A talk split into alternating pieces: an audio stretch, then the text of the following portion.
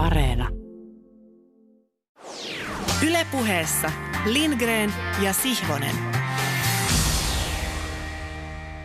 Tervetuloa mukaan omalla tavallaan historialliseen ohjelmamme kolmanteen sadanteen kahdenteen toista lähetykseen. Viimeiseen, joka kuullaan myös radiokanava Yle Puheen FM-taajuudella. Meillä on vielä jäljellä paketissa ennen joulua avattava jakso numero 313, mutta se piruparka pääsee ihmisten korviin enää vain Yle Areenan valloittavan monimuotoisten mediasoitinten välityksellä. Öm, vaan eipä jäädä tunnelmoimaan viimeisiä radioradiojaksoja, toiseksi viimeistä jaksoa ylipäätään. Sen sijaan otetaan ääneen heti kättelyssä pitkän linjan urheilutoimittaja lehden Suomen urheilulehden sekä urheilulehti Elmon päätoimittajana työskennellyt Jukka Rönkä. Terve, lämpimästi tervetuloa lähetykseen. Kiitos, kiitos, kiitos. Jukka Rönkä. Takana on kiihkeä urheiluviikonloppu, jonka aikana Max Verstappen voitti F1 maailmanmestaruuden. Ruotsi kaatoi Suomen miesten salibändin M-finaalissa ja suomalaiset pärisevät jälleen aika heikosti talviurheilulajissa.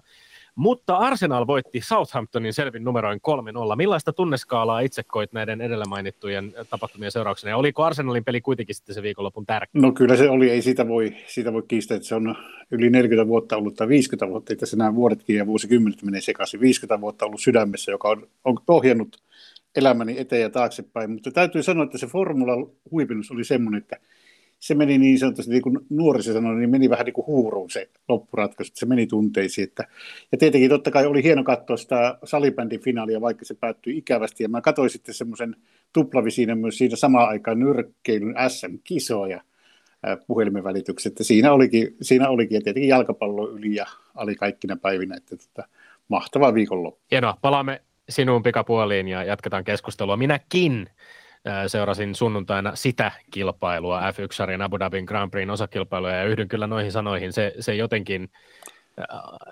ravisutti ihan erityisellä tavalla, tai siis tuli sellainen hetkellinen hetkellinen, äh, lähestulkoon niin kuin huomasi, huomasi oikein sykkeen ja pulssin kohoavan ja, ja huomasi, että, että nyt, nyt tämä tuntuu jossain, mitä tuolla telkkariruudun äärellä tapahtuu. Mä en pelkästään siis seurannut sitä ihastellakseni Lewis Hamiltonin jo Saudi-Arabian kisassa käyttöön ottamaan sateenkaarikypärää, jolla hän osoitti tukeaan äh, seksuaalisukupuolivähemmistöille kyseisissä maissa, vaan ihan hiukan myöskin nähdäkseni, miten tässä taistossa maailmanmestaruudesta käy, ja siihenhän me tietysti palaamme väittelyissä lisää, mutta mulla tuli vastaan tähän, tähän tapahtumaan liittyen yhdessä podcastissa sellainen mielenkiintoinen väite urheilun TV-tuotteista, että on mahdotonta jättää kommentoimatta. Yhdessä lempipodcasteissa niin todettiin nimittäin, että urheilulajien TV-tuotteet ovat ennen kaikkea propagandaa. Ne on propagandaa, jonka tarkoitus on suostutella tai käännyttää meidät faneiksi, kuluttajiksi. Ja tämä propagandamaininta viittasi siis F1, F1 liittyen nimenomaan tähän Netflixin äh, tehtyyn Drive to Survive, tai suomeksi vähän tylsemmin taistelu paalupaikasta, äh, dokkarisarjaan, jota on tehty jo kolmen kauden verran, ja joka on aivan äärimmäisen koukuttava. Sehän on myös äh, käsittääkseni onnistunut saavuttamaan Formula 1 viimein isompia yleisöjä myöskin Pohjois-Amerikassa, mikä on varmasti ollut suuri tarkoitus tämän, tämän sarjan takana. Propaganda on harkittua pyrkimystä manipuloida ihmisiä ja urheilussa, kuten missä tahansa muussakin propagandassa. Tämä tarkoittaa sitä, että televisioon tehtyyn tuotteen pitää olla mahdollisimman kiehtova. Se voi toki sisältää säröjä, mutta useimmiten sitten kaikki semmoinen liian synkäksi menevä kannattaa kuitenkin rajata ulos kärjistetysti. Me haluamme nähdä, kun ihmiset kilpailevat jopa henkensä uhalla, ehkä janoamme myös onnettomuuksista tai loukkaantumisesta seuraavaa vaaraa, surullisia tarinoita, tragedioita ja niitä seuraavia kyyneleitä, mutta sitten show pitää kuitenkin jatkua, ja se shown jatkuminen menee kaiken muun yläpuolelle. Ja siksi tulipalloksi muuttuneesta F1-autosta pelastuneen kuskin jälkeen autot viedään takaisin viivalle ja kisa jatkuu. Siksi Christian Eriksenin lähdettyä ambulanssilla stadionilta kohti sairaalaa TV-tuotteen tekijöiden ensimmäinen ajatus on, koska saadaan pallo peliin. Siksi esimerkiksi vain ihan joitain viikkoja sitten tietoisesta rokotusvedätyksestä kiinni jäänyt pelirakentaja Aaron Rodgers Pohjois-Amerikassa NFL-liigassa on peliin palattuaan ottelun TV-selostajan mukaan todella rehellinen mies, pohjimmiltaan todella rehellinen mies. Ja siksi vaikkapa pelaajien päihdeongelmat tai lähisuhdeväkivalta tai muut kenttien, kehien, kaukaloiden ulkopuoliset asiat ovat juuri niitä. Ne ovat ulkopuolisia asioita. Ne ehkä mainitaan nopeasti muodon vuoksi, mutta jos niistä alkaisi pidemmin jauhaa kesken ottelun, niin fiilikset menis. Ja jos alkaa seurata urheilun viihdetuotteita juuri sellaisina kuin ne on, vähän hellyttävinä, hieman ongelmallisina propagandaspektaakkeleina, niin ehkä sen jälkeen niihin voikin taas suhtautua hieman kepeämmin. Ne haluavat pitää minut otteessaan. Niillä ei ole varaa lipsua hyvässä tai pahassa kovin paljon pelin ulkopuolelle. Ja lopuksi jäin miettimään sitä filosofi Tuomas Nevallinnon eräänlaista myönnytystä Petteri Sihvoselle viime viikolla, että puhtaimmillaan peli, tai ainakin pelin idea, onkin todella täysin irrallinen politiikasta, yhteiskunnasta, elämästä. Äh, olkoonkin, että puhtaimmillaan ilman sidoksia maailmaan sitä koko peliä ei olisi edes olemassa. Olemmeko me olemassa? Ajattelen urheilua, siis olen, sillä me olemme Lindgren ja Sihvonen. Ja me emme ole edelleenkään urheilupuheen salvukukkoja. Omatuntoni ylipersoonallisessa urheiluun liittyvässä merkityksessä omatuntoni on puhdas. Tarkoitan tällä niitä uppiniskaisuuksia, jotka ovat osaltaan johtaneet siihen, että aivan aavistuksen verran 311 väittelykerrasta tuo Tommi Helsinkiläinen on ollut hieman niskan päällä. Tärkeää tietysti on, että kokeellisen urheilupuheen isä ja äiti Lindgren ja Sihvonen ovat seitsemän ja puolen vuoden ajan säilyttäneet sisarellisen ja toverillisen suhteensa. Vaikka urheiluasioista on oltu rajusti eri mieltä, niin verisuoni on joskus jopa niin eri mieltä, että on ollut pullistua kerran jos toisen. Sanalla sanoen karttukylvyt ovat olleet melko puoleisia. Sillä tavalla molemmissa väittelijöissä on rotua.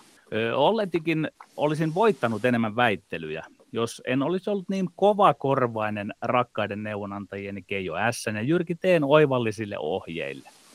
Ehkä uskoin enemmän Keijo S, jolle periaate on tärkeämpi kuin voitto. Jyrki T taas entisenä Imatran ketterän ykkösdivisioona luutana. Hän on kova poika voittojen perään. Minä en kääntänyt takkiani, vaikka sen vetskarin avasinkin. Omakohtaisinta toki on ollut pitää urheilun kovimpien ja tärkeimpien tekijöiden valmentajien puolta. Valmentaja ylittää papereissani urheilijan sillä, että valmentaja on usein itse entinen urheilija. Eli kun urheilija menee plus ultra edemmäs, hänestä tulee valmentaja. Itsehän olin aikoinaan etenkin urheiluedessä peräti valmentajien valmentaja, siitä on moni valmentaja tullut jälkikäteen puheille. Kysymysten kysymyksessä, kuuluuko politiikka urheiluun, tulin seitsemän vuoden aikana älyllisellä tavalla hieman araksuvalle kannalle. Mutta pidin pintani. Kiista, kuuluuko politiikka urheiluun, se ei lakannut, se ei rauennut tyhjiin, sillä tajusin, että ennen kuin olin kuullutkaan muotoilusta, se oli aivan kuin aavistuksena minussa pari viimeistä vuotta, että älä riko urheilua kuin taivaasta urheilujumalten lähettämän. Juuri tänä syksynä lanseerattiin voittava kampanja Älä riko urheilua. Oppinut kuulija, kerran huolellisten muistiinpanojensa, piirtäköön nyt janan sinikantiseensa, joka kulkee kategoriasta väittelijä Lindgren, kategoriaan Älä riko urheilua ja siitä kategoriaan väittelijä Sihvonen. Kuuluuko politiikka urheiluun? Moitteet Lindgrenille, urheilu ei saa olla liiaksi vipusin ja alusta, joka on lähinnä astinlauta vain politiikalle. Muuten urheilu menee rikki. Monipuoliset nuhteet Sihvoselle. Urheilu ei saa olla liian omalakinen, politiikalle piittaamaton ule- ulottuvuus. Muuten, jälleen, urheilu menee rikki.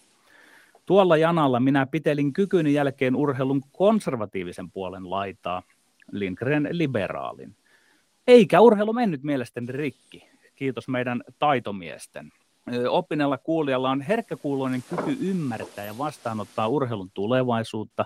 Se on muotoilussa riko urheilusfäärin fobioita ja eriarvoistavia stereotypioita, mutta älä riko urheilua. Eteenpäin ilman häijynilkisyyttä tohdin nyt ripauksen nuhdella myös heidän korkeuttaan, koskematonta Ylen väittelyneuvostoa. Se pitkä, pitkäkarvainen käsi ei enää kauan ylety minuun. Turhan usein meidät on pantu väittelemään Messi- vai Ronaldo-tyyppisestä dikotomiasta. Ja Jyrki teen laskujen mukaan ja tulkinnan mukaan lähes aina syystä tai toisesta. Väittelyn kolmas väite on ollut jäsen Sihvoselle tekemätön tai vähintäänkin hankala paikka. Vaan itse ajattelen, että on minulla ollut, mitä arvovaltani sädekehään tulee, pois annettavaa eikä niinkään menetettävää. Olkoonkin, että paremmalle niin olen aina hävinnyt silloin, kun olen hävinnyt. Ja vertaansa valla voittaja toki on ollut vuosikausien ajan kuulija. Häntä kuulia varten tämä show on viekkaasti, mutta pyyteet rakennettu ohjelman joka nurkalta.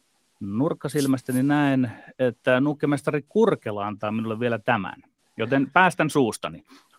Oma helmihetkeni oli, huomatkaa, en ole tätä sanoissani yhtään karheakurkkuinen. Ilolla liitin tuonnotaan omaan leiriini Tomminkin äsken maininen filosofi Tuomas Nevanlinnan, kun hän todisti erittäin voimallisesti, voimallisesti, että urheilu ja etenkin sen seuraaminen on valeyhteisöllistä toimintaa. Ja kuten Tommi tuossa juonnossa äsken sen kuulin sanoi, varjele, onko se jopa propagandaa koko urheilu. Sen verran mekin olemme nyt hyvin yhteisöllisiä tässä, emme valeyhteisölliset, kun alamme väitellä ruotsalaisen salibändi Humanterin kettuiluista Suomelle. Max Verstappenin maailmanmestaruuden urheilullisesta oikeudenmukaisuudesta ja HJKsta koskien Hesari Tominiemisen vaatimusta, että seuran olisi pitänyt mylleröidä enemmän rikuriskinä Tim Sparvin hyveellisyyden nojalla.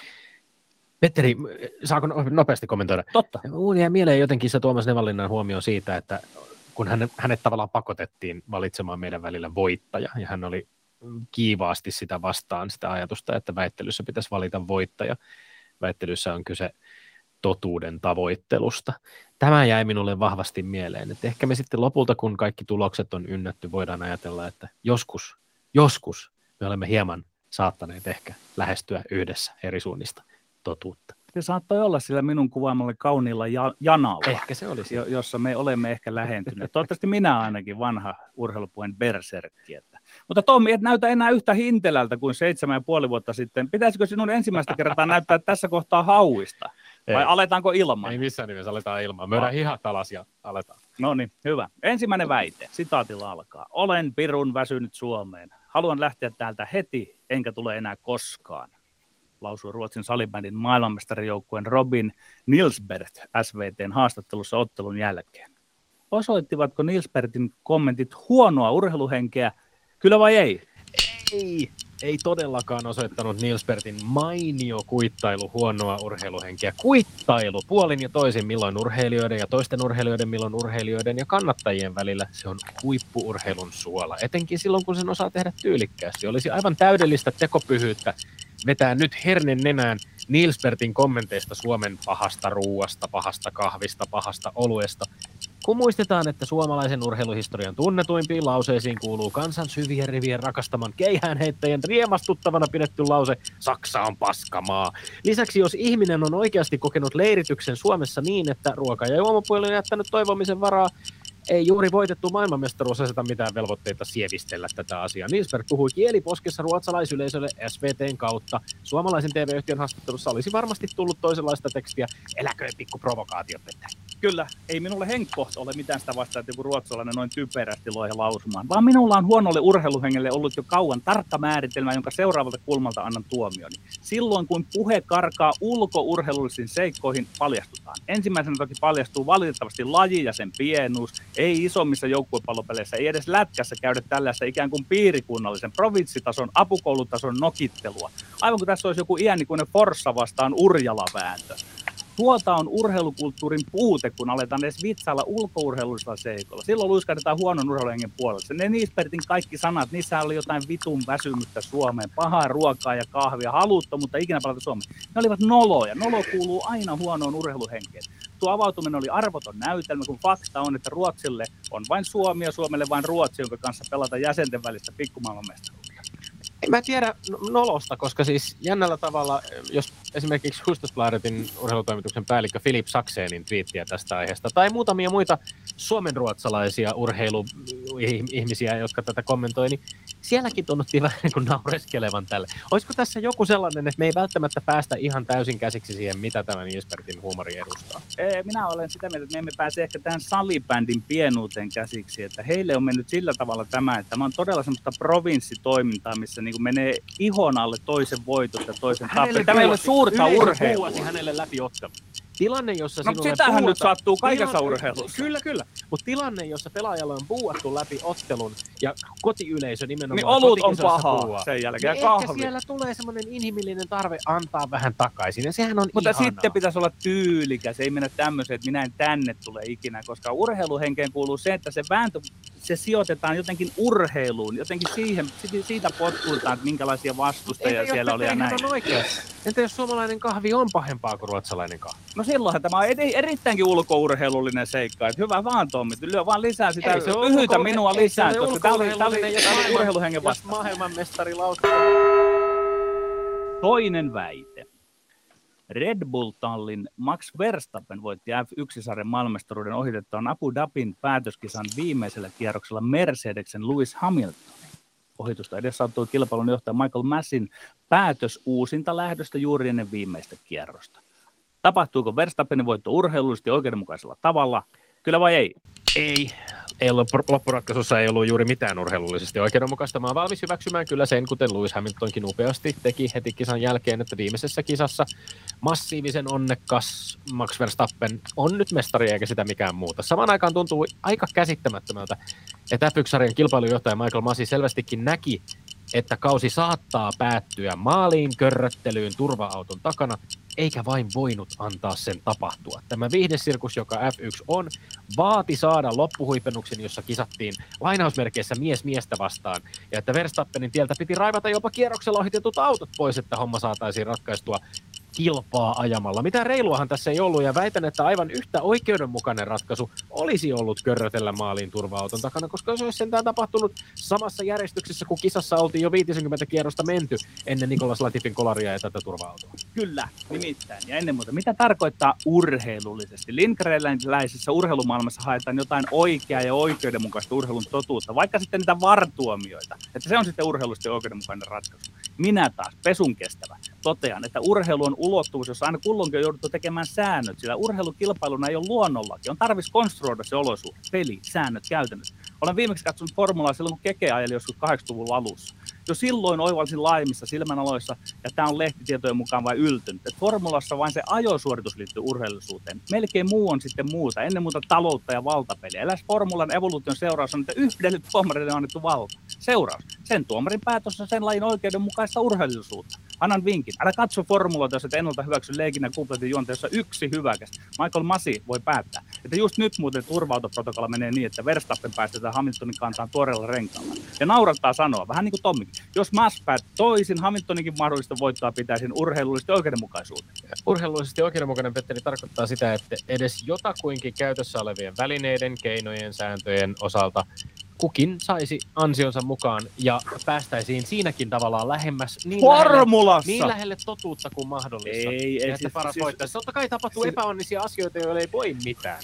Mutta tässä nyt ei ollut kyse epäonnesta. Tässä Siis formulahan on maailman epäoikeudenmukaisin maailma, missä on sitten päätetty, että kun se kaikki vipstaakin tämä kehitys on mennyt siihen, että tarvitaan, että jopa kesken kisan joku diktaattori pääsee puuttumaan siihen, niin se on sen pelin henki siinä ja se on hyväksyttävää. Sillä tavalla se on hyvin oikeudenmukaista. Se on sääntö. Miksi Mitä se, sääntö? yhtäkkiä, miksi se yhtäkkiä nyt hyväksyt Michael Masin ja, ja tämän, tämän tavallaan ylituomarin päätöksen jyräyksen, kun sä esimerkiksi valitat täällä joka kerta, kun me väännetään näistä Ei, kun sehän on ihminen. Hän on ihminen. Siinä ei tule kone siihen väliin Eli hän tavallaan. teki virheen sunkin mielestä. Ei tehnyt virhettä. Hän, niin kuin sinäkin sanoit, että kumpi tahansa voitti tässä, mutta ei tästä voida sanoa, että tämä ei olisi ollut oikeudenmukainen Totta kai voi sanoa. Oikeudenmukainen No voit sanoa, mutta olla väärässä. Vaikka laittaa punaiset liput kaikki varikolle, kaikilla mahdollisuus renkaiden vaihtoon, niin sitten uusinta startti viimeiselle kierrokselle. Mutta mikä siitä oli epäoikeudenmukaista? Kolmas väite. Helsingin Sanomien toimittaja Tommi Nieminen arvosteli Helsingin jalkapalloklubia kolumnissaan viikonloppuna siitä, ettei seura ole riittävällä tavalla viestinnässään huomioinut kansainvälistäkin huomiota urheiluvaikuttumisellaan saaneita pelaajan Riku Riskejä ja Tim Sparvia. Onko HJKn arvosteluun aihetta? Kyllä vai ei? Kyllä. Olen sitä mieltä, että arvosteluun on aihetta ja myös sitä mieltä, että HJK on sinänsä ansiokas ja aika nopea vastine ja katsaus omaan yhteiskuntavastuun toteutumiseen jäi hieman vajaaksi tai ennemminkin näyttäytyi vähän semmoisena huomioon viemisenä muualle. Käristetysti tilanne näytti tältä, toimittaja nostaa esiin kaksi suurta kansainvälistä huomiota sanottu jalkapalloilijaa, jotka on profiloitunut ja jopa palkittu teoistaan ihmisoikeuksien puolesta. Ja kritiikin kärki oli oikeastaan vaan se, ettei HJK ole viestinnässään onnistunut antamaan näille pelaajille heidän ansaitsemaansa huomiota. Tämän HJK ryn puheenjohtaja Kimmo J. Ja HJK toimitusjohtaja Aki Riihilahti myönsivätkin vastineessaan, eikä kritiikki oikeastaan kohdistunut mihinkään muuhun, mutta väittäisin, että someviestintä on etenkin yksi osa-alue, jossa klubilla olisi aika paljon parannettavaa. Ja mä olisin mielelläni lukenut vaikkapa HJK vastaavan, miten se aikoo tukea urheilijoiden kannanottoja tai nostaa heitä jatkossa esiin. Sen sijaan, että kerrotaan, miten monta kymmentä miljoonaa HJK on tutkittu hyödyntävän suomalaista yhteiskuntaa. Toisaalta sama hengenveto on sanottava, että klubi myös mokansa ansiokkaasti nosti esiin myös sitä, että velvollisuus yhdenvertaisuuden ihmisoikeuksien edistämiseen täällä Suomessa seuroilla on joka päivä omassa arjessa. Ei, HJK on hyvin mukana muun muassa tässä LRK urheilukampanjassa. HJK on kansainvälinen, sen tuote, pelaisto ja muukin tekeminen. Se meininki huokuu oikeita arvoja. Se riittää. Perusperiaatteen pitää olla LRK urheilua. Se tarkoittaa, että HJK on mentävä niin kuin se on mennyt. Urheilu edellä. Tuossa ydintehtävässä urheilussa HJKlla on myös täysi tekeminen. Minä olen viime aikoina nähnyt, että kuuluu aivan liikaa sitä ja tätä, mitä urheilun pitäisi mukaan tehdä yli ja ohi oman tehtävänsä. Ei, ei. Pohja se on urheilunkin säkissä. Minulla ei ole käynyt missään kohtaa mielessäkin se, mitä toimittaja Nieminen vaati, mistä Nieminen nuhteli HJK, että paljon asioita nyt tehneet riskiä Sparvo olisi vielä pitänyt paljastaa HJK imakovankureiden kautta enemmän ja enemmän sen juhdan eteen, jolla kynnetään ihmisoikeusasiaa. Ei, ei. Olen sitä paitsi kohdannut riskin ja Sparvin henkilökohtaisesti. Kun pitää jaksa yhtään enempää. Molemmat ovat jo toppuuttaneet aktivismia. Ei siihen olisi sopinut, että HJK tiedotus olisi väliaikaisesti ratsastanut heille lisää. Että katsokaa tänne, me olemme niin upeita, että meillä on tällaiset pelaajat. He olisivat voineet kenties huomioida sen kansainvälisen jalkapallon pelaajayhdistyksen merkittävän palkinnon, joka Team Sparville myönnettiin, jota ei noteerattu millään tavalla HJK someviestinnässä. Tämähän olisi keskeinen kritiikkikohde. Ja mä musta tässä ei ole mistään niin Meinaatko, että se olisi lisännyt jotenkin sitä julkisuutta No se on vaan tämmöisiä yksittäisiä kummallisuuksia, joita on olleet myöskin muun muassa esimerkiksi se, että HJK... Ja te tulkitsette niitä kuin piruraamattua. Ei, ei, ei tulkita siis, Petteri. Et mikään ei urheilulta riitä. hetki. HJK somekanavissa on samalla tavalla tehty pieniä kömähdyksiä kuin esimerkiksi europeliottelujen aikana ei ole, saat, saattaa mennä tuntiottelun jälkeen, että ei mitään viestitä sitä, mitä on tapahtunut. Niin ja vaikka he Pitää olla enemmän läsnä tässä ajassa, Petteri. Se on ainoa se kritiikin kohde tässä. Ei, kyllä pitää olla ennen muuta, pitää olla terävä siinä, mitä ne sisällöt on, eli se urheilun tuottaminen. Ja tämä on vähän niin kuin sivuseikka, missä nyt sitten joku paremmisto vaatii tässä nyt selvästi koko ajan, että pitäisi olla tiedottamassa sitä ja tätä. Ei, ei, HJK on hoitanut loistavasti sen yhteiskuntasuhteensa näin, se tiedetään, ei tämän ylitse tarvitse tehdä. Nyt riittää, että pistää tuotteen kuntoon ja siinä on vielä tekemistä, että pärjäävät kun, Euroopassa. Mutta kun riski... No niin, siellä näkyy Jukka Rönkä pidättelevä hieman nauruaan ja pää pyörii ja tuttuja elkeitä. Ei muuta kuin otat ohjat haluamassasi järjestyksessä kohta kohdalta ja aina mielellään ensin perustelut ja sitten aina siihen loppuun lykkäät sen, että kuka voitti. Mm. Tuota, se, mikä tuota, tätä on teidän ohjelma ollut hauska kuunnella, niin se on tuntunut helpolta, kun joku on tuomaroinut ja julistanut jommankumman teistä voittajaksi, mutta kun itse istuu tässä penkillä, niin huomaa, että ei tämä niin helppoa olekaan tämä asia. Mutta mennäänpä asiaan. Ensimmäinen väitehän koski tätä, tätä mitä sanottiin maajoukkue tässä salibändin MM-finaalin jälkeen, ja ja tässä tuota, sanotaan minun teki suuren äh, vaikutuksen, vaikutuksen lähes Väinö Linnamainen tulkinta, että tässä käytiin tämmöistä Forssa Urjala ää, ää, kylätappelua apukoululaisella tasolla. Ja siitähän siinä oikeastaan oli minusta niin kuin pohjimmiltaan kysymys, että tästä niin kuin minä annan pisteet veli Petterille. Kyllä. Loistavaa. Eh, ja linnan merkeissä vielä. Ehkä semmoinen, tavallaan mä tuon, siis ehkä pikkumaisuus on, on se oikea sana, jota, jota voisi käyttää. Mutta ei, ei, niin, mä en tiedä. Ote, Tämä on niin jännä, että siis ot, otammeko, miten, miten me suhtaudumme tällaisiin kommentteihin silloin, kun ne tulevat voittajien puolelta, kun me olemme, lainausmerkeissä olemme hävinneet, äh, kun sitten taas vaikkapa miten me suhtaudumme omiin turhautuneisiin urheilutähtiimme jossain tietyssä tilanteessa. Tuossa nyt tuli Seppo Räty nostettu esiin, mutta vähän vastaavan tyyppisiä ehkä, ehkä on nähty aikojen saatossa muutakin. Joo, ei minua ei itteni kyllä heilattunut yhtään suuntaan, mutta minä tässä argumentaatiossa, niin minä, minä pidin tästä linnamaisesta kohtauksesta. Sitten toinen väite oli sitten, että mitäs tässä, tuota, tässä sunnuntain formulakisojen lopussa, lopussa tapahtui. Ja siellä minä tämän ikään kuin tiivistän tämän äh, Tommin näkemyksen. Eli toisin sanoen, toisin sanoen niin tässä niin uhrattiin tämän viidesirkuksen nimissä se pieninkin häive, mikä formuloissa on urheilua. Jos se olisi hukattu se häive, niin sitten me oltaisiin soupainia hyvin lähellä, ellei oltaisikin soupaini. Ja tämän vuoksi peli on kahden erän jälkeen yksi. yksi. Siitä lähti veli Tommille piste. Ai, ai, ai. Ve- ai, ai. Veli, veljet täällä keräilee pisteitä. He, tässä, tässä turva-auton takana ajamisessa, köröttelemisessä minua ihmetyttää se, että miten sitä ei pystytä organisoimaan sellaisella tavalla, joka ei olisi kohtuuttoman epäoikeudenmukainen, koska, koska se tuntuu joka kerta yhtä älyttömältä, että nyt tulee tämmöinen hitaasti köröttelevä auto, ei voida esimerkiksi pakottaa autoja säilyttämään ne olemassa olevat etäisyydet siellä radalla ajellessa turva-auton perässä, vaan että se jo, jollain lailla aina sitten kerääntyy siihen nippuun. Ja nyt vielä tämä kummallinen episodi, jossa nimenomaan Hamiltonin ja, ja Verstappenin välissä olleet autot sitten ajatettiin siitä pois tieltä, ja, jotta päästiin kisaamaan voitosta. Ja oliko se tapahtunut vielä joku tekninen virhe, mihin mahdollisesti sitten Hamiltonin leiri vielä tulee vetoamaan ehkä tiukastikin, että et jotenkin sitä jonoa ei oltu pantu ihan No se liittyy jo nimenomaan siihen, että nämä sit muut kierroksella ohitetut autot, jotka eivät olleet näiden kahden kis- kisaajan välissä, niin niitähän ei ajettu sieltä, sieltä takaa ohi kuitenkaan. Tämä on no. mahtavaa, että sinä olet Tommi alkanut formulaa seuraamaan. Ajokortit no, en mä tiedä, mies. onko se ma- Se on totta. Ajokortit on mies. Kyllä. Ja sitten kolmantena aiheena, aiheena oli tämä HJK, ja tässä minä tarttuisin sellaiseen tuota, sellaiseen kysymykseen, joka tietenkin joka takana on sitten niin kuin syvä tässä, äh, syvä kysymys, mistä herrat tuossa itse asiassa niin kuin äh, väitteli jopa jollakin tavalla ehkä tuossa, tai ehkä olivat saattavat olla jopa samaa mieltä tuossa, tuossa ohjelman alussa. Mutta se oikeastaan tähän Tommin kommenttiin, joka, joka että pitääkö HJK olla läsnä tässä ajassa. Ja minusta se oli vahva väite. Se on, se on niin vahva väite, että HJK pitää olla läsnä tässä ajassa, ja tähän läsnäolon tässä ajassa kuuluu se, että on myös tunnettava semmoinen vastuu siitä, että urheilijat ovat äh, suuria esikuvia, niillä on tämmöinen, tämmöinen suuri mielipidevaikuttajavoima, ja, ja kun tämä itse asiassa, eihän tässä kysymys ole, jos nyt äh, niin kuin sanon omana mielipiteen, eihän tässä oikeastaan kysymys ole siitä, että mitä mieltä HIK on näistä asioista, vaan että antaako se näille asioille niille kuuluvan arvon, niin läsnä tässä ajassa olivat ne kolme maagista sanaa, jotka kääntävät tämän taistelun taistelun kahteen yhteen veli Tommille. Ai, Tommi Lindgren voittajana. Ai, ai, ai, ai. Saanko sanoa yhden asian semmoisen, keskustellaan vähän tästä. Keskustellaan. Että, että tota, mä sanoin sen aika aidosti, että mä olin ajatellut itse, että, että HJKkin on ihan hyvin ollut tässä mukana. Että se, mm. siis, että synnyttikö tämä Tomi Niemisen ihan sinänsä hieno teksti vasta niin tämän, edes tämän ajatuksen, että onko HJK tehnyt asioita kunnolla. Oletko sinä Tomi edes ajatellut sitä, että HJK olisi nukkunut onnensa ohi? Ettei olisi ollut ajassa kiinni? Ei, osalta, osiltaan, osaltaan on, ja esimerkiksi HJK ryn puheenjohtaja Kimmo J. Lipponen on tietysti ihminen, joka tuntee kyllä vastuullisuusasiat äärimmäisen perusteellisesti. Mä en yhtään ole ihme, ihmeessäni siitä, että varmasti tämä vastinekin oli hyvin pitkälti hänen kynästään, ja, ja se ei yllätä. Ja, ja, ja mä uskon kyllä, että HJK on tehnyt paljon. Se on tehnyt paljon nimenomaan tässä yhteiskuntavastuumielessä, ja se, se varmasti haluaa profiloitua entistä voimakkaammin myöskin vastuullisena monellakin tapaa.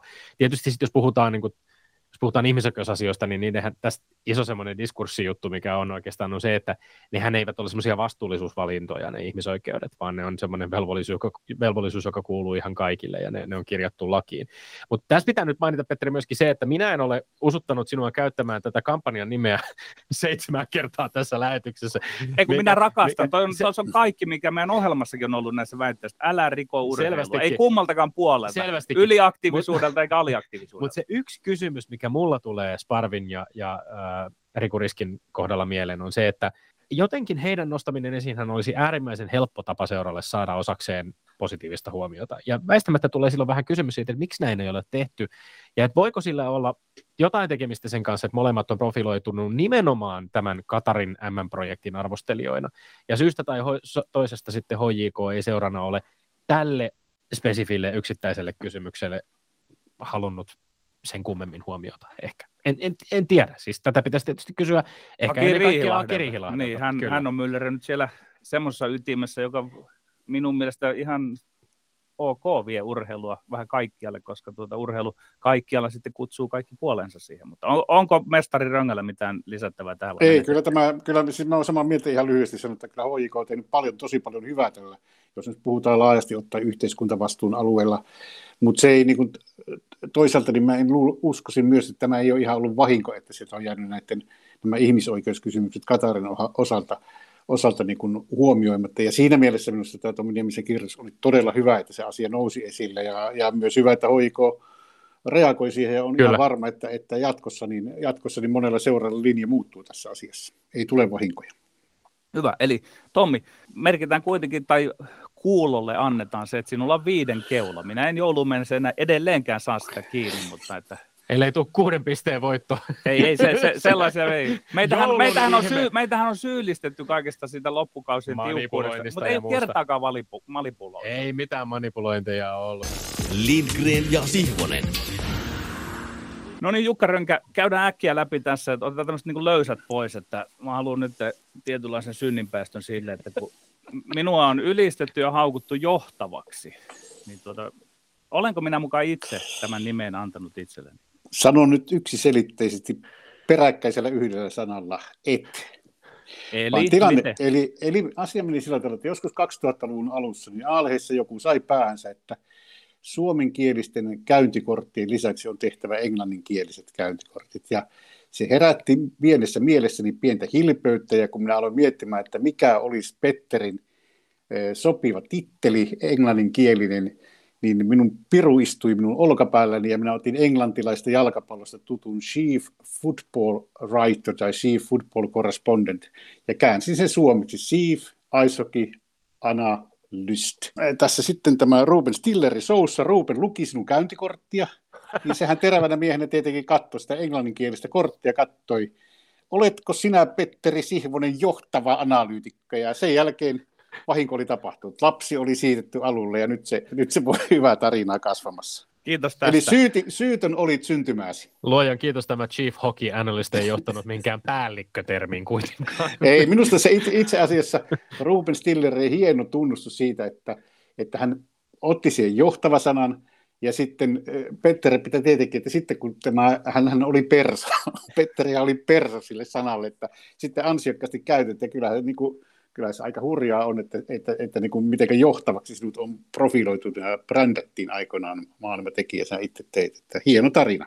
Avaa Jukka pikkusen sitä pelikirjaasi koskien urheilulehteä. Sinä otit sinne meikäläisen, otit Timo Härkä Innasen sinne ja otit Esko Seppäsen ja tämän tyylistä porukkaa, niin mihin tähtäsit? No lyhyesti sanottuna, lyhyt versio on tämä, että siinä vaiheessa kun me lähdettiin Kupilan kanssa, Jari Kupilan kanssa pelastamaan urheilehteä, niin se oli käytännössä, voi sanoa, että se oli niin kuin, niin kuin siitä ropisteltiin jo multaisen päälle. Ja kun mietittiin, että vastassa oli Veikka, jossa oli yli 20 toimittajaa, lähes 8000 levikki, niin siinä tilanteessa niin ei enää semmoisella tavallisella lääkityksellä, puranalla ei tultu sieltä, noustu sieltä haudan pohjasta saatu koomaan. Että siinä vaiheessa niin sitten kyllä minä tiesin, että millä, millä tavalla sieltä nousi, että tarvitaan huutoa. Ja minä monesti sanoin, että me lisättiin väkivaltaa vä- väkivallan vuoksi. Ja me etsittiin semmoisia ihmisiä, vaikeinta oli löytää jääkiekkoon semmoinen ihminen, että mistä löytyisi Suomessa, joka ymmärtäisi lajia niin paljon kuin me haluttiin, plus sitten uskaltaisi se ääneen sanoa. Ja sitten yhtenä päivänä silloin Lahdesta ilmeisesti tuli kirjettä, mistä päin siellä ei asunutkaan Petteri, ja lähetit meille yhden kolumnin, ja siinä kolumnin rivien välistä pystyi lukemaan, että hetkinen, jos tämä jätkä on Lahden pelikanssin valmentaja, se ymmärtää pelannut ennen liikassa, ja sitten ne muutamat suorat lauseet. Sitten mä soitin Petteri tulevaan, ja sen jälkeen, ja, ja sinun valintasi sopii siinä mielessä täydellisesti, me tarvittiin ää, lajissa syvällä olevia ihmisiä, niin sillä ilmiöpuolella, johon viittasit vaikkapa härkä in, Härkä Innaseen, että joka oli niin kuin tämmöinen kabinettihaja on vieläkin. Ja sitten me tarvittiin tämmöisiä niin kuin lajin ja pelin syvää ymmärtäjä, jota sinä edustit. Ja sitten niillä piti olla sillä tavalla, miten sanotaan, hyvä tai huono itsesuojeluvaisto, että ne uskalsi tehdä sen näköistä journalismia, johon me uskottiin urheilulehdessä. Ja, ja siihen profiilihan me haittiin ihmisiä. Monesti on sanottu, että että se on suunnittelupöydän, no missä muualla se voidaan tehdä? Ei se mistään sattumasta syntynyt, se suunniteltiin tarkkaan, sitten siihen edittiin oikeanlaiset ihmiset ja Simpsalapim, sittenhän me, sitten me olimmekin yhtenä päivänä suurempi kuin Veikka. Kerros vielä, mitä tarkoitit sillä, kun pyysit meidät kirjoittamaan mielipidejournalismia? No äh, siis sanotaan, että jääkiekossa esimerkiksi tämä peli on semmoinen asia, jossa on hirvittävän vaikea löytää absoluuttista tot, totuutta millään mittareilla millään tilastoilla. Ne voivat olla apuväline, mutta siihen tarvitaan sitten semmoinen niin kuin, ö, tietyllä tavalla vahva näkemys ja ymmärrys siitä pelistä, jota voi pitää niin kuin tietyssä mielessä mielipiteenä.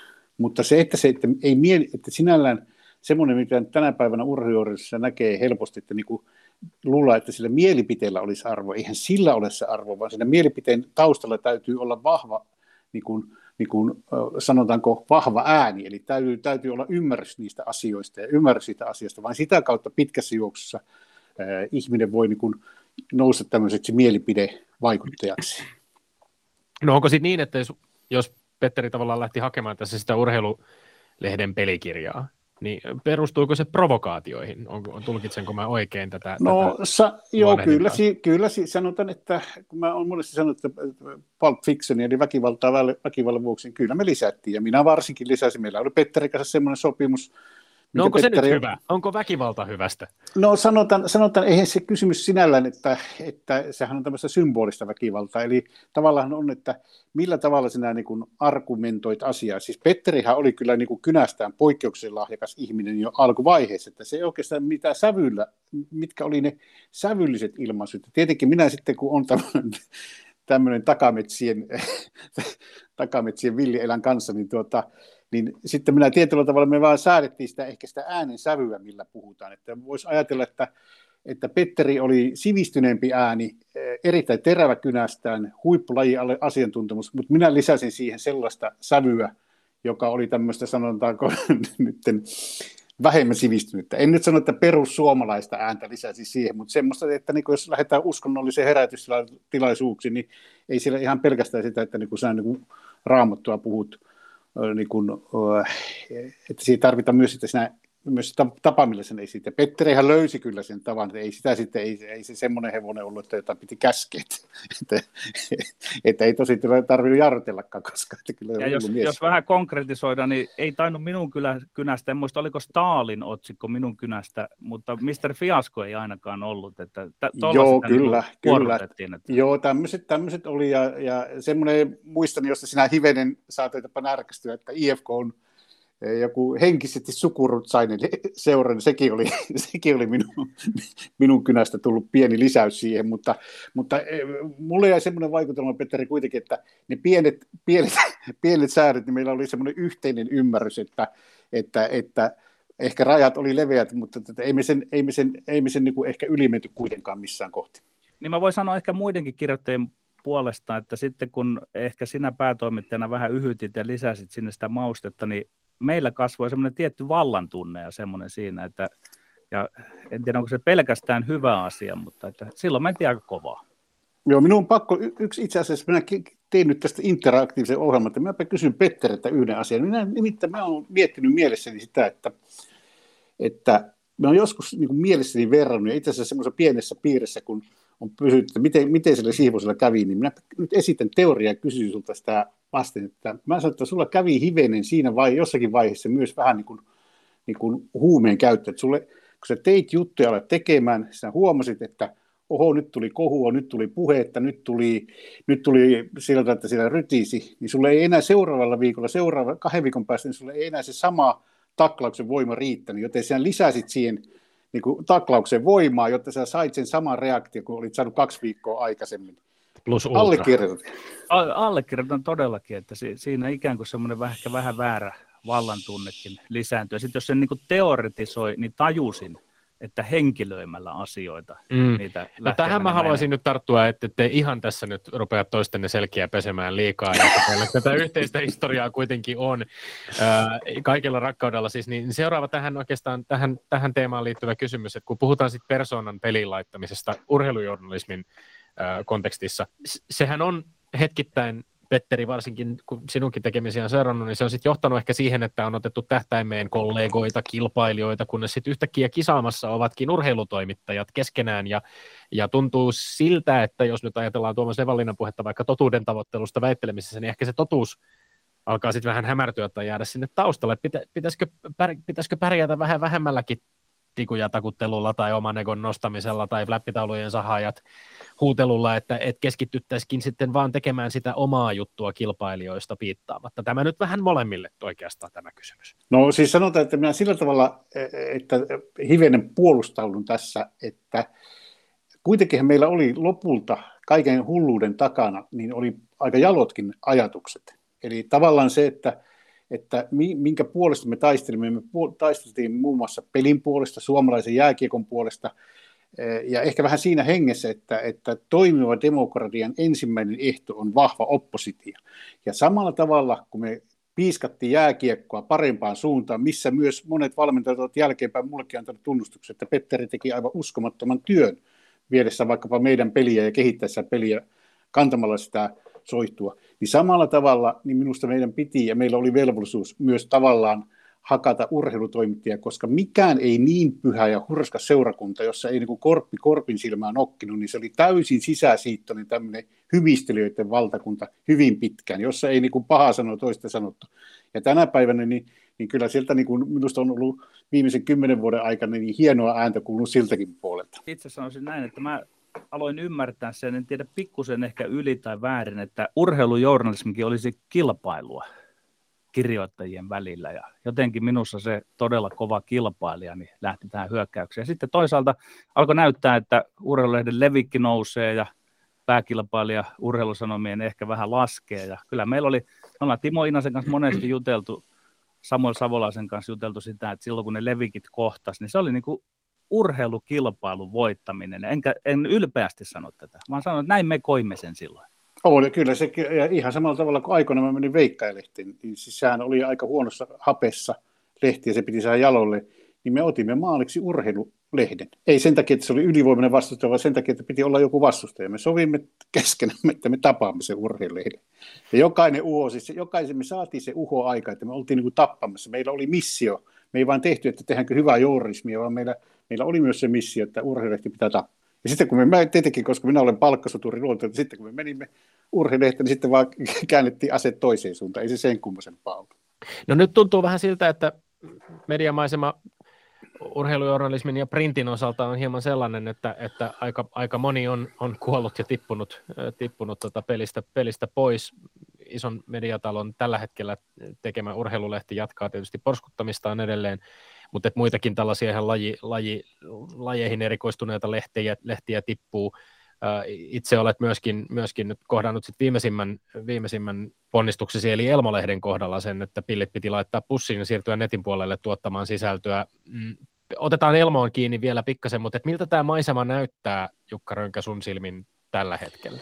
No kyllähän tässä sanotaan, että pakkohan tässä on lukuja tunnistaa, että jos otetaan nyt urheilulehti ja, ja vanha Veikka, josta tuli sitten urheilusanomat, niin sieltä 90-luvun alusta lähtien, kun mä muut, tulin 91 tuota, Veikkaajaan, niin siitä voisi sanoa, että 2010, siis ensimmäisen vuosikymmenen, eli 2009 jälkeisen vuoteen asti, niin näiden kahden lehen yhteenlaskettu levikki oli noin 90-100 000. 900-luvulla veikkalevikki nousi ja urheilija laski ja 2000-luvun alussa niin kävi just toisinpäin.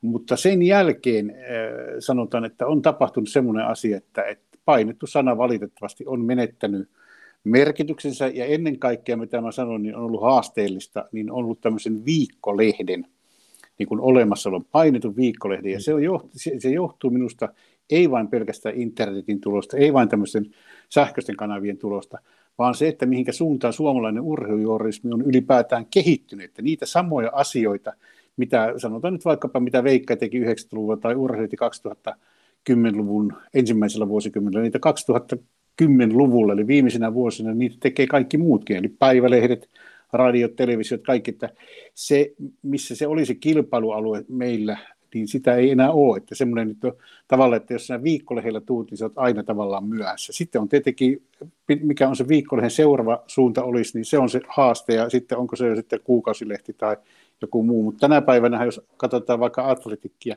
hmm. niin, niin kyllähän tietyllä tavalla niin maailma on vaan menossa siihen, että, että niin vaikealta kuin tämä tuntuu minun hyväksyä sanoa, niin kyllähän printtilehtien – tulevaisuus on, on, niin kuin, niin kuin, se on haasteellista, ei mahdotonta, mutta haasteellista. Niin, The Athletic on, on tämmöiseen kuuka- kuukausittaiseen maksuun perustuva verkkojulkaisu, joka tuottaa äärimmäisen monipuolista urheilusisältöä ja, ja on, on siis valtavan suosittu sellaisenaan, mutta ehkä siihen, onko, onko sitten Suomen kokoisessa markkinassa mahdollisuus tämän tyyppisten julkaisujen syntymiseen?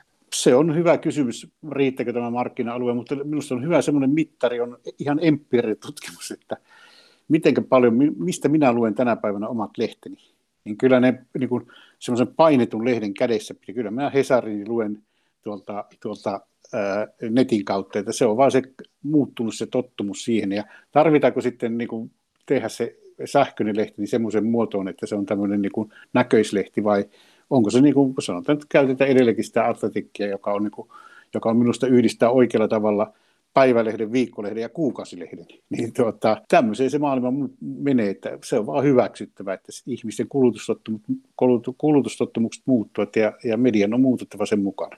yksi asia on se, että Olli-Pekka Lyytikäinen myi urheilulehden sanomat leirille. Itse koin sen todella kamalana asiana, vaikka en enää ollut urheilulehdessä töissä. Ja sitä voit kommentoida, jos haluat Jukka Rönkä. Mutta toinen asia on se, että olenko väärässä siinä, että kun se kilpailuasetelma, kunnollinen kilpailuasetelma hävisi, niin silloin alkoi tavallaan niin kuin se koko alan alasajo. Että osin se kilpailuasetelmakin piti voimissaan vielä, osin vastoin tätä analyysiä, mitä äsken sanoit siitä, että mikä se väijäntön kehityskulku on, mutta että se niin kiihdytti sitä. Mutta ota ensin Lyytikäinen no, ja sitten tämä. Joo, no Lyytikäinen lyhyesti. Mä sanon semmoinen asia, joka ei ehkä ole tullut kovin näkyvästi sen jälkeen esille tässä keskustelussa, niin on se, että Aalehtä siinä vaiheessa halusi keskittyä hyvin voimakkaasti sillä tavalla, että semmoisen kuin kohderyhmäajatteluun, ja mieskohderyhmä ei kuulunut enää semmoiseen, niin kuin sanotaanko, ydinfokukseen.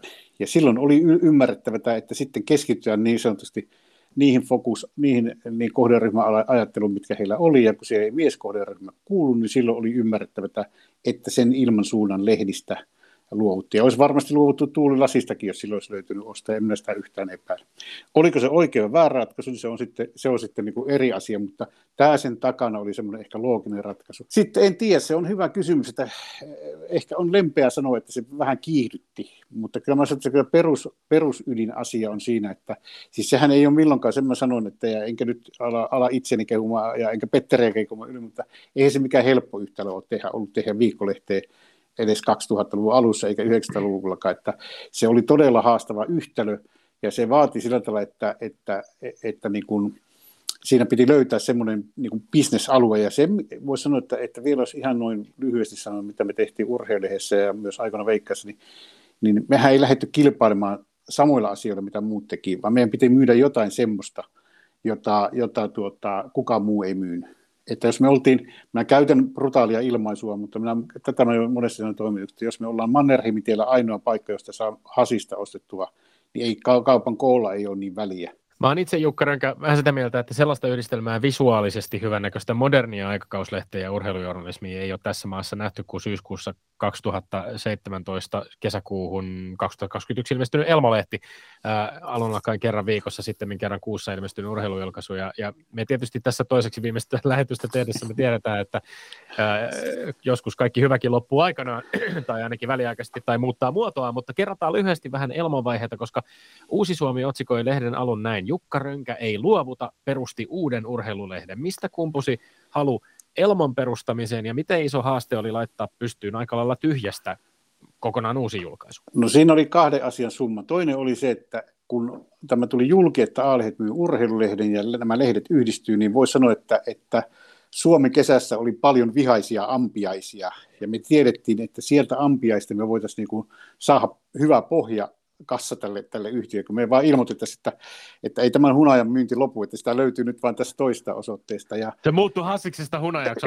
se, se, onneksi muuttui hunajaksi, kyllä. Se oli hunaja. Joo, ja, ja kuva, kuva, mm. kuvaavahan on, että kun me sitten julkistettiin, että Elmo tulee, niin ensimmäisenä päivänä vanhan urheilijan ystävät osittain ihan tämmöisenä protestimielenä osana niin kuin tueosoituksen. Me saatiin 1200 lehtitilausta yhtenä päivänä netin kautta. Meidän puhelinmyyntiverkosto ei vielä toimi, mutta 1200 tilausta tuli, joka oli joka oli huikea panos. Ja meillähän oli sitten äh, niin kuin kolmen kuukauden jälkeen 4000 äh, lehtitilausta äh, jo, että, että niin kuin nä, me oltiin oikein hyvänä, me oltiin paljon paremmalla radalla kuin me kuvittelimme, mutta sitten siinä vaiheessa mä edelleenkin en suostu ottamaan kaikkea kritiikkiä, mikä tuli tähän meidän käyttämään puhelinmyyntirobottiin. Vasta se on paljon älykkäämpi laite ja paljon parempi laite. Se tulee nämä älyteknologia ottamaan vielä tämmöiset asiat hoitonsa ja haltuunsa oltiin ehkä liian aikaisessa vaiheessa, vaan lyötiin se. Ja siitä syntyi tämmöinen kierre, ensimmäinen vaihe. Ja sitten toinen vaihe, 2020 vuoden alussa, mehän oli ostettu sitten, meidän kustannusyhtiö oli ostanut jo oma aikalehden, ja kolme ensimmäistä kuukautta 2020 vuonna oli jo meillä voitollisia, me oltiin varmoja, että tämä asia niin lähtee – tästä rullaamaan. Mutta sitten, sitten tuli sattumoisin tämmöinen maailmanlaajuinen virus, joka tarttui myös meidän mm. tietokoneisiin. Ja, ja ei se yksin selitä. Missään tapauksessa ei me ennen kuin sanoa, että se yksin selittää. Ja kun me oltiin pieni kustantaja, meillä ei ollut minkäännäköisiä resursseja siellä rahaa taustalla. Täytyy muistaa ihan tässä, että jos ajatellaan, että minkälaista, niin kuin, mihinkä kustantaja tarvitaan, niin ennen kuin urheilehti alkoi tuottaa, niin siihen meni noin suunnilleen semmoinen 600 000 800 000 euroa tehtiin niin kuin tappiota. Ja tämä oli se kustantajan panostus siihen. Okei, sitten kun se kääntyi, niin sittenhän se kyllä otettiin, otettiin monin verran takaisin. Se oli hyvä investointi Aalehiltä. Si- siinä mielessä, oliko nyt ihan jätti, niin sitä voi miettiä, mutta joka tapauksessa tuotti.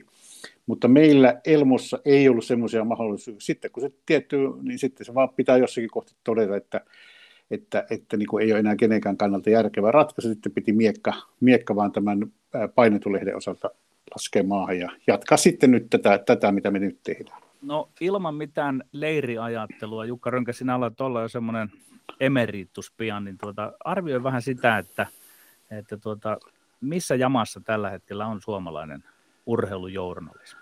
No tässä on paljon hyvää ja valitettavasti on myös paljon huonoa. Sanotaanko, että semmoiset asiat, jotka minä laskisin niin kuin hyväksi, niin tähän on tähän urheilusta, ää, joka on laajentanut tämmöistä ehkä urheilun käsitettä, niin on tullut semmoiset, että käsitellään urheilua hieman laajemmasta perspektiivistä kuin myös pelin. Ja jos nyt en lähde omia ihmisiä niinkään tai en, entisiä omia ihmisiä kehumaan, niin sanotaan nyt nimeltä vaikka Ari Virtanen, niin se tekee minusta tällä hetkellä semmoista urheilujuorissa. Joku juttu Urho Nissilän Lestadiolasta taustasta, niin oli ihan, ihan niin kuin fantastinen juttu. Ja tämmöisiä juttuja, no Ari Virtanen ehkä jopa tulenkanteena, mutta monet, monet muutkin asiat, on uskallettu semmoisiin asioihin puuttua, joita ennen ei uskallettu käsitellä tai pidettiin ennen, että ne ei kuulu oikein urheilutoimittajien semmoisen kuvaan. Ja, ja sanotaan nyt, että jos ajatellaan, että meillä oli niin kuin dopingissa niin kuin valot sammutettuna urheilujuorismissa oli 50 vuotta tai 40 vuotta, niin, niin tänä päivänä se ei olisi minusta mahdollista. Sillä tavalla oli herätty. Se sitten missä on, niin kuin jos mennään vähän pelkistettynä, mikä on taas surullista ja mikä on huonoa, jossa pitäisi herätä, niin on, että sitten meillä ei kuitenkaan kunnioiteta peliä, eli meillä edelleenkin mä sanoin, että suurin osa suomalaisista urheilutoimittajista, jotka kirjoittavat, on se jääkiekko, on se jalkapallo, niin ne ei oikeasti ymmärrä sitä peliä pelinä. Ne ovat harrastajakirjoittajia siinä, saattavat olla kynänkäyden mestareita, mutta itse, että ne ymmärtäisi peliä, niin, niin tavallaan, ja tämä ei näy vain siinä, että mitä nämä kirjoittaa, siis saattaa olla ihan niin kuin huuhaa höpinää, mitä niin kuin kirjoitetaan jostakin Suomen maajoukkoista. Ja, ja toinen, missä se näkyy, niin sitten kun me pyydetään asiantuntijoita, mikä on niin kuin viimeisen sanotaan 20-30 vuoden aikana onneksi lisääntynyt, mutta sitten siinäkään ei ole mitään kriteeriä, että kuka sulla on asiantuntijana siellä studiossa. Et totta kai televisio on televisio-ohjelma ja sinne pitää saada niin kuin televisioviihteellisiä tekijöitä, mutta pitäisi siinä niin kuin koittaa jonkunnäköinen kriteeri olla siinä, että ymmärtääkö tämä ihminen peliä vai tuleeko se sinne höpisemään. Ja jos sinne otetaan näitä höpisijöitä, niin kuin, niin kuin sanotaan, suuri osa näistä eh, TV-analyytikosta on, jotka tulevat sinne vähän laiskalla otteella, katsovat alkaa sitä peliä ja sitten höpisevät siitä, eivätkä uskalla suoraan sanoa edes omaa mielipidettä aina. Varsinkin silloin, kun puhutaan suomalaista jalkapallon Suomen maajoukkoista, siinä niin kumarretaan Jukka Jalosta tai siinä kumarretaan Markku Kanervat. Ja siitä meidän pitäisi, siitä on se kehittämisen askel, josta meidän pitäisi niin päästä eteenpäin. Mutta sehän vaatii se, äärimmäisen, mm, sehän, siis sanon vaan, että sehän vaatii äärimmäisen paljon taitoa pukea sanoiksi, on se sitten kirjoitettua tai puhuttua sanaa, nämä äärimmäisen monimutkaiset taktiset nyanssit, jotka näihin peleihin liittyy. Ja, ja tässä, nyt on, niin, tässä ollaan sen, sen niin kuin haasteen äärellä, että miten, mikä on niin sanottua dumbing down, milloin, milloin, tu, milloin peli on, on ty, typistetty tai tyhmistetty niin kuin liian yksinkertaiseksi, ja milloin siitä puhutaan liian vaikeasti niin, että katsoja nukka, nukahtaa. Y- yksi asia ja yksi ohje, jonka minä haluaisin antaa. Tietenkään radio-ohjelmassa ei näy nyt se, nyt se kuva, mutta siellä studiossa istuu semmoinen kaljupäinen mies, jolla on oranssinen kaulallinen päässä, ja se on Petteri Sihvonen nimeltä, ja makeinematta sen enemmän Petteri, niin mitä minä äsken tarkoitin, niin Petteri hän teki sen asian, että se oli jääkiekossa syvällä, ymmärsi pelin, pystyi kirjoittamaan sen sillä tavalla, että se oli populista. Minä olen nähnyt, minkälaiset lukuarvot Petteri jutuilla oli. 96 prosenttia kaikista meidän jääkiekkojutuista luettiin säännöllisesti. Ja, ja se pystytään tekemään, jos se halutaan tehdä. Helppoa se ei ole, mutta mikä tässä asiassa, mikä tässä maailmassa helppoa olisi? Äh, katsotaan pikkusen Jukka Rönkä tulevaisuuteen, äh, ettei se vastaus olisi vain The Athletic. Se saattaa olla se, mutta et saat alitajunnan antaa tehdä työtä ja meitä sinne tulee. Muistan, kun istuimme kymmenen ihmistä urheilulehden seminaarissa. Yhdeksän oli väärässä ja sinä olit oikeassa. Sinä ennustit silloin, että ne videot tulee. Ja niinhän ne tuli. Nyt, nythän se on ihan tätä. Mutta mitä visionääri Rönkä näkee nyt? No kyllä mä edelleenkin semmoinen, niin kuin sanotaan, että jos jos ajatellaan, katsotaan hivenen pitemmällä aikavälillä, että mitä nämä, mitä nämä nyt tällä hetkellä nämä teinimutantit tekevät ja mistä ne niin katsoo, niin kyllähän meidän pitää niin kunnioittaa sitä, että, että minkälaisilla välineillä ne seuraa tätä maailmaa ja seuraa urheilua. Mä edelleenkin uskon siihen, että semmoisen niin laadullisen tekemisen, koska tänä päivänä ja tulevaisuudessa informaation määrä on valtava, se tulee vaan entisestään kasvamaan, niin me tarvitaan ihan sosiologisten oppien mukaan, että kehenkä sinä uskot, kenen sanaa sinä niin haluat sieltä kuunnella, kenen mielipidettä sinä arvostat. Ja se, että onko se media sitten mikä, niin on toissijainen siinä kysymyksessä. Tarvitaanko siihen sitten, että se on niin kuin joku televisiotähti tai sillä on niin kuin iso brändaus muuten päällä, mutta sitten minä uskon, että sitä kautta tämmöinen, niin kuin, mitä omalla tavalla me tehtiin urheilussa tehtiin, että ihmisillä oli niin kuin henkilöbrändi olemassa. Jätetään pieni kulttuuriurheiluhistoriallinen jälki tähän. Jukka Rönkä, lyhyt analyysi siitä, että miksi se oli niin mahdottoman huikea, kun sinä teit valioliikaa Antero Mertarannan kanssa. Siinä sanotaan, että, sanotaan, että minusta mulla on semmoinen paha käsitys, että ää, aika kultaa muistot. Siis me vaan rikottiin semmoinen, että jos ajatellaan, että semmoinen, niin kuin, miten urheiluohjelmaa käsiteltiin, tai miten urheilua käsiteltiin, miten yleisradiossa puhuttiin siihen, miten televisiossa puhuttiin, niin se oli tämmöistä asiallista puhetta. Sitten siinä tuli kaksi semmoista asiaa. No, tietenkin jokainen, joka on nähnyt Antero Mertarannan luonnossa, niin ei voi kovin vakavasti, ei voi vakavasti suhtautua siihen, että se, se menee semmoiseksi, että me uskallettiin puhua asioista tavalla, joka ei ollut perinteistä. Ja se oli minusta se meidän suuri vahvuus. Ja sitten kun se ei ollut kuitenkaan Englannin valioliika, ei ollut pelkkää peliä siinä vaiheessa, vaan siihen tarvittiin luoda tämmöinen niin kuin ilmiö, tämmöinen pohja, niin siihen sopii hyvin tämmöinen poikamainen niin kuin huumori. Lämmin kiitos vierailusta Jukka Ranka. Kiitoksia. Ja sitten Tommi Lindgrenin maineikkaat urheiluterveiset. No ne voi lähettää tällä kertaa nyt Jari Kupilalle, joka on tässäkin lähetyksessä mainittu pitkälinjan journalisti, joka on työskennellyt muun muassa Veikka- ja Surheilulehdessä ja Elmossa, joka tällä viikolla nimitettiin liikuntatieteellisen seuran liikunta- ja tiedelehden päätoimittajaksi vuosiksi 2022-2024. Onnittelemme tässäkin ohjelmassa 2018 vierailutta Kupilaa uudesta pestistä. Me olemme Lindgren Sihvänen, pysykää tyylikkäänä ja pysykää terveenä. Kansi kiinni ja kuulemiin. Ylepuheessa Lindgren ja Sihvonen.